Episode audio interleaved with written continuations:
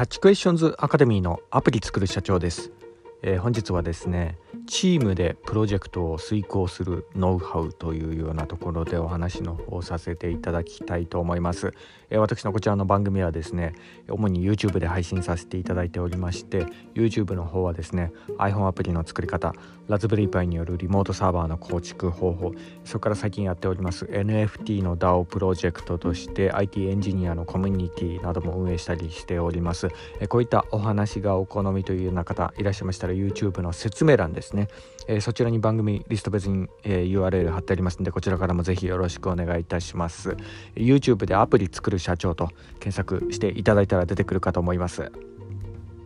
では。えー、本題のチームでプロジェクトを遂行するノウハウというようなところでですね、えー、今回はあの、まあ、チームとかでねアプリ開発とかこうやってる方にはまあ一つこう参考になるかなというような、えー、お話しさせていただきたいと思います。もちろんあのアプリ開発でなくともですね、えー、例えば何かあの製品のあの開発とか、えー、そういったあのプロジェクト全般的に参考になる内容かなというふうにも思ったりしておりますので是非、えー、お聞きいただければと思います。はい、でえー、私のこちらの番組はですね主にあの IT エンジニアの方こうがご視聴いただいているようなところがあるんで、えー、主にこのチームといえどその、まあ、構成人員はですね主にあの技術系の人たちをこう想定してのお話となります。でまあ、とはいえねあの技術系の人といってもあの人間であることはちょっと間違いなのないのでいや基本的な部分はあの、まあ、戦略的にはちょっと変わらないんですけど、まあ、だからこそなんですよね。あのエンジニアをこう動かす上で、えー、ちょっとその勘違いしてしまいがちかなっていう、えー、まあ、あの人を動かす時の、えー、まあ、ノウハウとしてちょっと勘違いしてしまいがちかなというようなところもですね少しこう含めながら、えお話しさせていただきたいと思いますんでよろしくお願いいたします。でで早速なんですけど、え皆様あの人を動かすのに大切な要素ってどういったものがあるかちょっと想像していただければと思うんですけどどんな感じな、えものありますかね？はい。私的にはですね、まあ、あのズバリ4点、えーまあ、必要な、えー、要素があるかなというのが、えー、1に権力2にお金、えー、3に義務4に興味というようなところでこの4つのカテゴリーをですね一つこう、えーまあ、の人を動かすのに大切な要素要素として挙げさせていただいたところです。でこれがですね、えー、趣味としてのなんかあのチームワークとか、えー、そういうのをこう気づくとかいうような話になってくると、まあ、これ以外にもですねあの性的なあの問題とかそういったものもちょっと絡んできたり、まあ、例えばあの、まあ、どっかのプロジェクトにプロジェクトというかなんかの学習会なり、まあ、部活なりそういったものにあのなんかちょっと可愛い子ちゃんがいたとかねそういうようなものであったりだとか、まあ、そういうのがいたりするとですねそれプラス承認欲求とかそういうのもこう響いてきたりするようなとこがあるんで、まあ、あのこういうのがこう趣味としてのチームワークっていうことになるとですね、まあ、若干こう話もちょっと変わってくるんで、まあ、今回ちょっとお話しさせていただくのは、まあ、あのあくまでもこのビジネビジネスとしてね、えー、もう考えるとっていうようなところなのでちょっとこの辺ちょっとご了承いただければというようなとこなんですけど、まあ、とにかくねあの個人でこうビジネスやってるとかではない限り、えチームメンバーとかそういったものはですね自分で選べるなんてことはまずないので、まあ、だからこそ、まあ、大体この4点に絞られるかなというようなところなんですよね。はい、あのこの中でもですねあの会社の中でなんか上位のポジションとか、えそういうえー、まあ、のポジションにいるんであればね権力とかお金とかそういったものをこうフルに使うこともできるので、まあ、この種の問題とかはあまり悩むこともないかなというようなところあるかもしれないですけど、え問題はですね中堅職以下の立場ですね、まあ、その方に、まあ、今回ちょっと聞いていただけたらなというような形でお話まとめさせていただいたところもありますがそうなんですよ中堅職以下で、えー、プロジェクトを何か動かさなければならないっていうような時ですよね。えこういう時はですね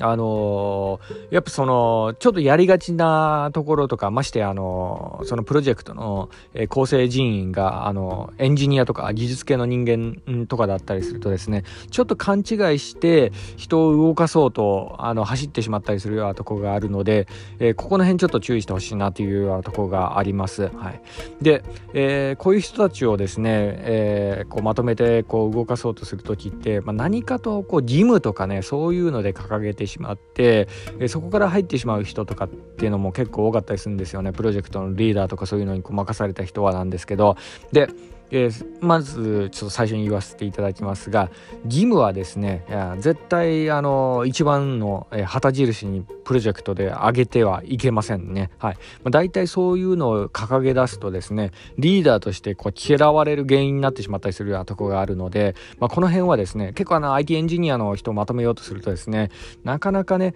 あのー、下のね人間の方々もあのーえー、結構知識豊富だったりするようなとこがあるのでどうしても義務に走ってしまいがちなところがあるのでねこの辺はですねプロジェクトリーダーになった方、え、IT エンジニアとかこうまとめて動かすような立場の方はちょっと気をつけてくださいというようなところですね。義務はですねあの言ってもいいんですけどそれをこう旗印にしちゃいけないというようなところですね。これがちょっと本日を、え、お伝えしたかったことの一つ目とあともう一つはですねあの興味というようなところなんですけどこの辺もですねちょっと、え、勘違いされやすいようなところでもあり、えー、ちょっと今回ちょっとお伝えさせていただきたいところでもあるんですけど、まあ、の IT エンジニアとか、まあ、技術技術系の人たちって、まあ、何かとね基本勉強好きな方々かなっていう感じで見られがちなとこがあるんですよね。はい、で、まあ、のこのプロジェクトでこれくらい近々のねことをやるとスキルとかそういうのをもう磨けますよ的な感じでこう誘い込んだりする人とかも結構いらっしゃったりするようなとこがあるんですけど、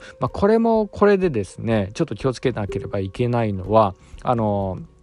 まあ、いくらエンジニアとか技術系の人間だとしてもですねあの人にやらされて勉強させられるっていうのはね結構苦痛なんですよね。これあの本音まあ私自身この IT エンジニアでもありましたんで、まあ、その気持ちよくわかるんでね、はい。まあ、なのでここの部分もちょっと勘違いしない方がいいかなというようなところで、まあ、何かと勉強好きでしょっていうような体でね接してくると結構煙たがられたりするようなところがあるんで、まあ、この辺もねあのリーダーでプロジェクトを動かす方はちょっと気をつけていただきたいなというようなところです。ですね。あのもちろんあの自らの意思で学びたいとするこうスキルが前提にあってだったらですね話は別なんですけど、まあ、何かとねビジネスでこうやらなければいけないようなプロジェクトのリーダーとか任されちゃった時っていうのはですね、まあ、これが勝ち合うケースってほとんどないところもあるんでね、まあ、勝ち合えばねそれが強力な武器になるんで旗印以上のね効果出したりするようなとこがあるんで、まあ、そういうのがね勝ち合えばいいんですけどなかなかねあのそういうようなあのビジネスですからねこういうのはあの自分のその本来の希望とは違うようなプロジェクトに巻き込まれちゃったりしてるようなケースとかも結構あったりするようなとこがあるんで、まあ、だからこの辺もですねちょっと勘違いしないようにというようなところであります。まあ、だからこそなんですけど、えー、まあじゃあどうしたらいいのかっていうようなところなんですけどやっぱですね行き着くところはいくらねエンジニア集団とか技術系の人たちのプロジェクトを動かすとかいうことであってもですねなんやかんや言って、えー、を言うのはですね権力とお金なんですよね。はい、でこの権力とお金はですね中堅社員以下の人間の、えー、方はですねなかなかこうねあの触りづらいようなところがあるかもしれないんですけど、まあ、だからこそなんですけどね、えー、この辺をですねですねうまくこうあの案にすり込むような感じで伝えるっていうものの言い方が結構、えー大切だったりするようなとこがあります。はいまあ、例えばあのこのプロジェクトをこうなんかこうねあの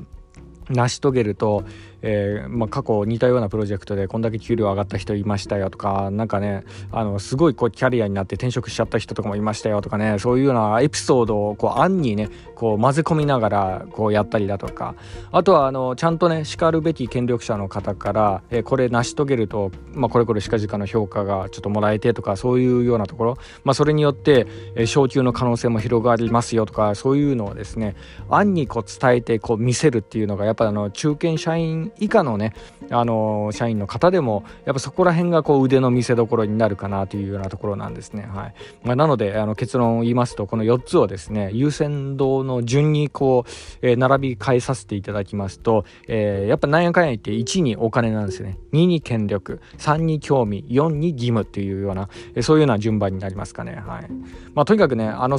まあ私あの三国志有名なんで何かとこうね諸葛孔明とかの話になっちゃいますけどあの戦略とかそういうでねこう国をリードしたあの諸葛孔明でもですね一番大切にしていたことはですね、えー、兵糧米なんですよね。あの有名